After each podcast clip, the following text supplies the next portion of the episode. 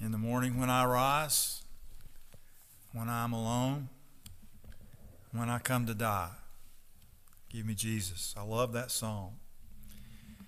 We've been in the book of Romans, and last week we uh, talked about the sufferings of the present time.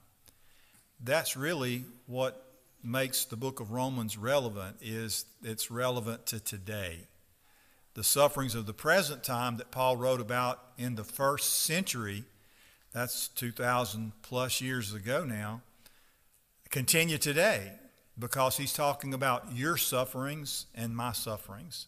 And he said, the sufferings of the present time are not worth comparing to the glory that is to be revealed to us. There's something in the future that we have to look forward to because we know the Lord Jesus Christ. But in the meantime, in the meantime, there's some struggles to go through. We are facing those struggles today. Uh, we have day to day struggles, and we have problems, and we have difficulties, and we have weaknesses. And so this morning, we want to talk about the Holy Spirit and my weakness. I can say my weakness because this is about my weakness to me. It's about me personally you can say your weakness because it is about you personally. And we'll see that in just a minute as we consider the scripture. This morning, we're going to be looking at Romans chapter 8, verses 26 and 27, two simple verses from Romans chapter 8. Remember, Paul's finished talking about the sufferings of this present time and how uh, we groan in, in, in the midst of those sufferings. He in the verses before, that's what he talked about. He said, We groan, we groan. But, uh, but when Paul talked about our sufferings and our groaning, he said, It's not just us. He said, Look, all of creation is groaning. The whole, the whole kit and caboodle groans, waiting for this moment in the future that God has. And he said, But look, look at verses 26 and 27 now. He said, It's not just you that groan it's not just creation that's groaning. He said the Spirit is also groaning. So he says, likewise, the Spirit helps us in our weakness. For we do not know how to pray, uh, what to pray for as we ought. But the Spirit Himself intercedes for us with groanings too deep for words. And He who searches hearts knows what the mind is, what is the mind of the Spirit, because the Spirit intercedes for the saints according to the will of God. The sufferings of this present time, I face them, you face them, they're realities. They cause us to groan under the pressure of our circumstances.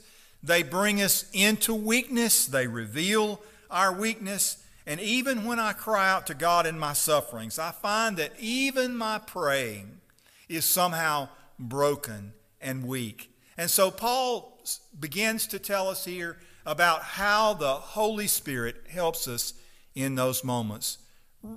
Think about it now. When he talks about the Holy Spirit, one of the things he can say about the Holy Spirit is the Holy Spirit is the Spirit of God. He can also say the Holy Spirit is the Spirit of Christ. The Holy Spirit is, is, is, has been placed in you. If you've believed in the Lord Jesus Christ, Christ is in you through the person of His Holy Spirit. Paul said in this eighth chapter that the Holy Spirit gives us an assurance. The Holy Spirit bears witness with our children with our spirit that we are the children of God so that we cry, Abba, Father. We can cry out to God like, Daddy, Daddy, I need you. God, I need you. Would you help me? But also, there are those moments when we can't word the prayer. There are those moments when we're so burdened, we're so overwhelmed, we don't know how to pray. We don't, we don't even know where to start.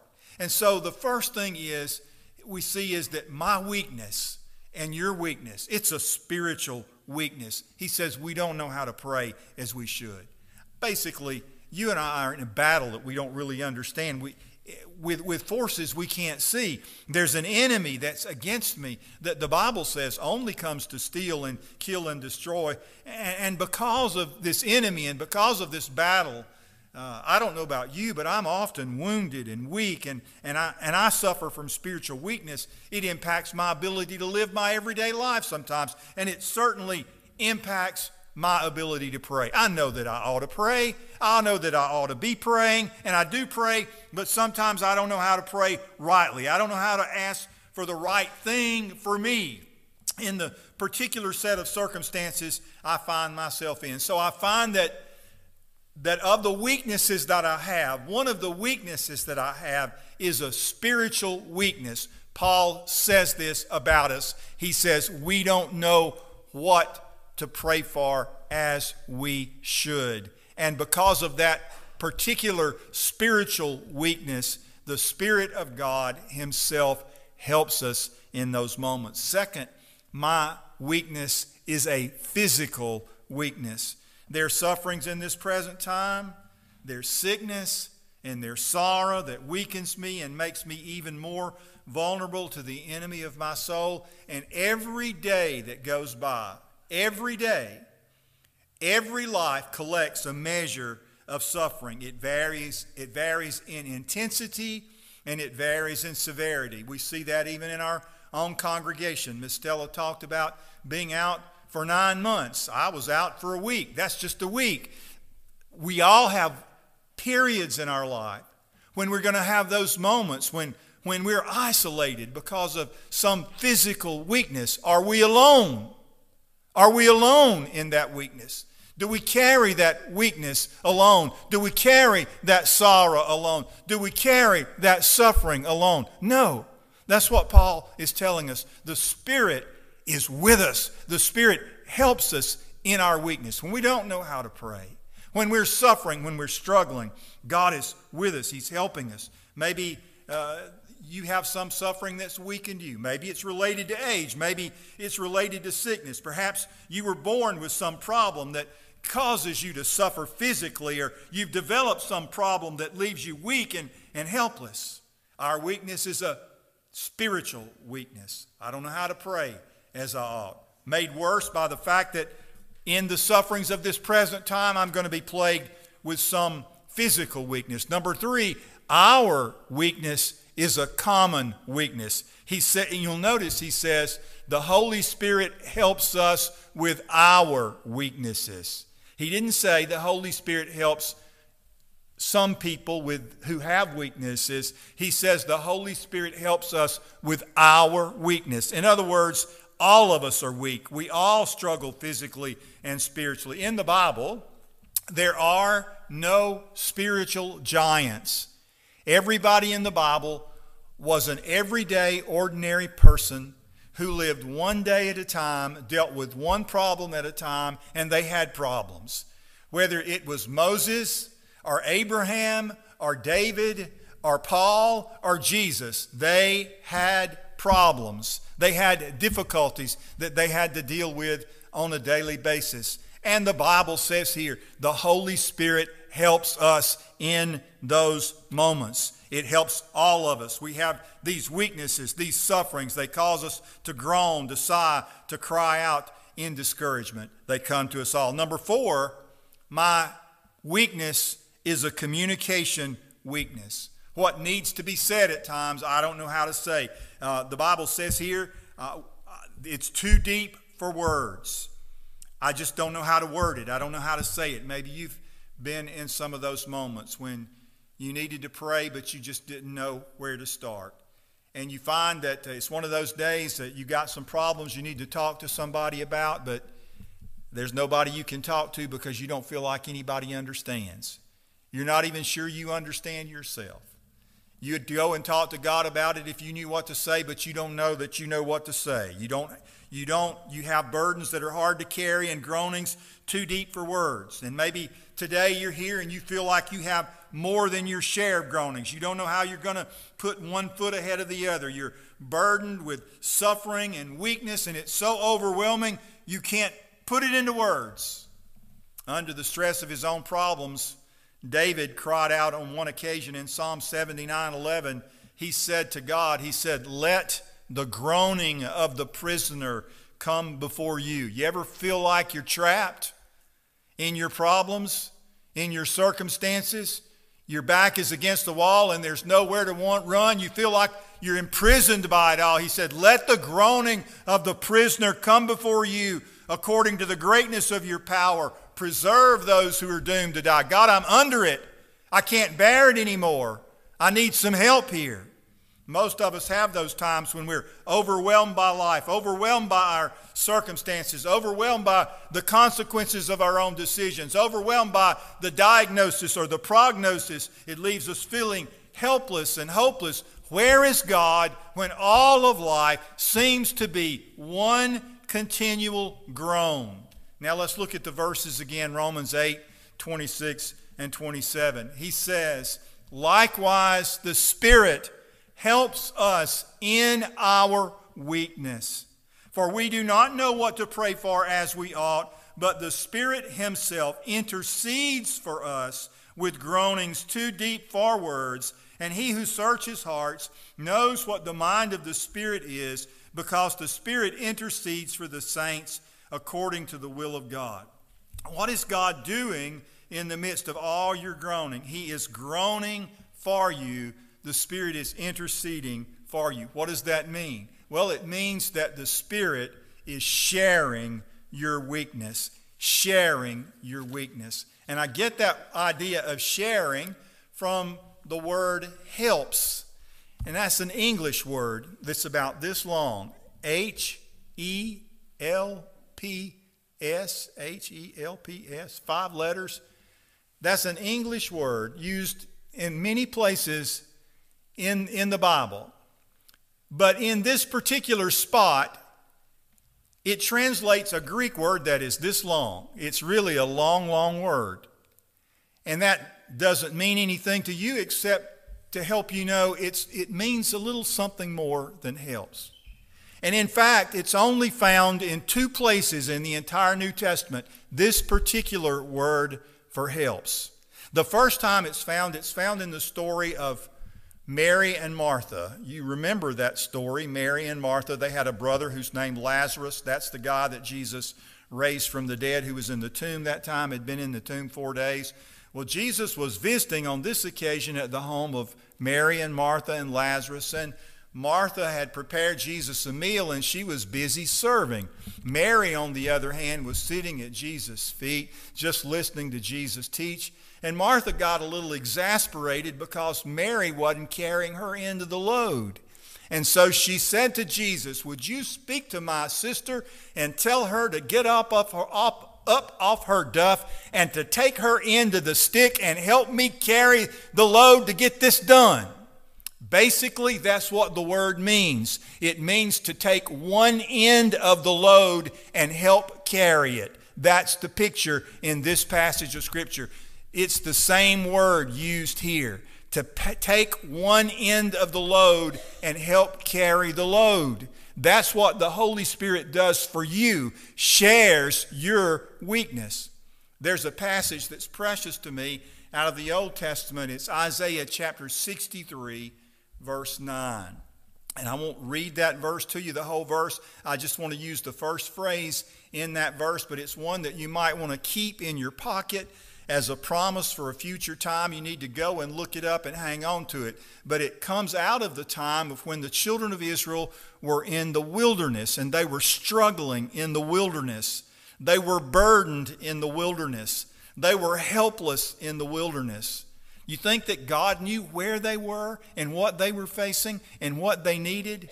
Do you think that God was walking with them in the wilderness during those days when when they felt like they had walked until their feet were going to fall off, although the Bible says that their shoes never wore out across 40 years. That was a remarkable thing. That they were so hungry that they felt like they were going to starve, even though bread fell from heaven every day and God provided them with water and everything else that they needed. They felt like they were so burdened down that they couldn't walk another day or go for, go on for another moment. And yet in Isaiah 63 9, looking back at that moment, the Bible says this In all of their affliction, he was afflicted, know, there's a whole much more in that verse that you need, but I just want you to see that. In all of their affliction, he was afflicted. How does your affliction, nine months at home or in the hospital, how does it impact God? Because he picked up an end of it and carried it. He carried a load to help you carry it. He was with you every day. He was interceding for you when nobody else was, when nobody else seemed to care, when nobody else knew, when you couldn't explain to anybody else how you felt or how burdened you were, when nobody understood. He did. He did. The Spirit helps us in our weakness. He picks up the other end of the load and walks with us. Not only so, my weakness is an expressed weakness. I can't express it, I can't share it. I don't have anybody I can talk to about it. But it says here the Spirit Himself intercedes for us with groanings too deep for words. By the way, the word intercession means, the word intercede here means to go and talk to somebody else. That's basically what it means. I used the illustration this morning. I'm going to go talk to, I had to look for you, Doug, because you were over here this morning and you moved on me. I'm going to go talk to Doug about some need that you have. And that's exactly what it means. It doesn't mean just to go and talk to somebody, not that just Doug and I are talking, but I've gone to talk to Doug about Ricky. And we're talking about Ricky, and we're talking about helping Ricky. And this is the picture here. The Spirit Himself has, has gone and communicated with the heart of God about you, about you, about your need about your suffering, about your struggle, about your weakness, saying, God, he's so discouraged, he can't make another step. God, he's so discouraged, he, he can't pray. He doesn't know how to pray.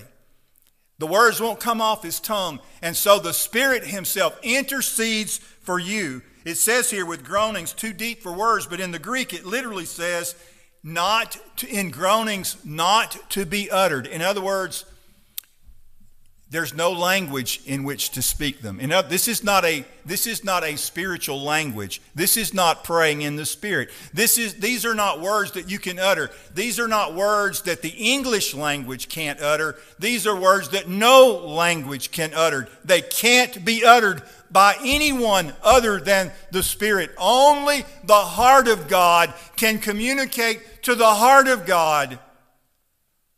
What's on the heart of God? For you. He said, I don't quite understand what that's like. Well, if you're a parent, let's just say you're a mom or you're a dad. Let's say you've got a little baby, little toddler, and they've got the croup. You ever had a child with a croup? That harsh, harsh cough. And when the child coughs, what happens to mama's heart? What happens to you on the inside at night when the child coughs? You, you feel it, don't you? I mean, you don't feel the cough, but you just, you have this angst on the inside. You, you can't fix it, but you just groan on the inside. You, I hate that. I don't want my child to feel like that. Or you've got a teenager and the teenager's sort of out of line and, and you see them straying off and you can't do anything about it and, and mama just grieves. Oh, grieve. I grieve over her. I grieve over him. I, I groan over him. Or maybe you've got a grown child and the grown child is struggling and you don't want them to struggle and you love them so. This is the picture here. The Holy Spirit for you, groaning, agonizing, interceding, and the God knowing what's on your heart and on the Spirit's heart. And look at finally, hear what it says. The Holy Spirit helps me surrender my weakness to the sovereignty of God. He says He intercedes for the saints according to the will of God. Now, there are going to be moments when neither our lips nor our hearts have the ability to form the words or the size of the groanings that need to be carried into the presence of God, and that's when the Spirit comes along and helps us. But also, sometimes I don't know how things ought to turn out. Sometimes in the middle of my suffering, I don't think my suffering needs to last as long as it's lasting. I think it needs to be over today. The, holy, the children of Israel in the wilderness, they said, we don't, we, we don't need to be in the wilderness 40 years. We need to get out. But they didn't need to get out until it was God's will for them to get out. And so the Holy Spirit intercedes for us according to the will of God. God, I know He doesn't feel like He can bear it another day, but you know there are three or four more days to go. So let's help Him bear it three or four more days. Let's help Him carry the load. Let's help Him make it to the end of His journey. Now, I want you to think about that. Today, it might be you.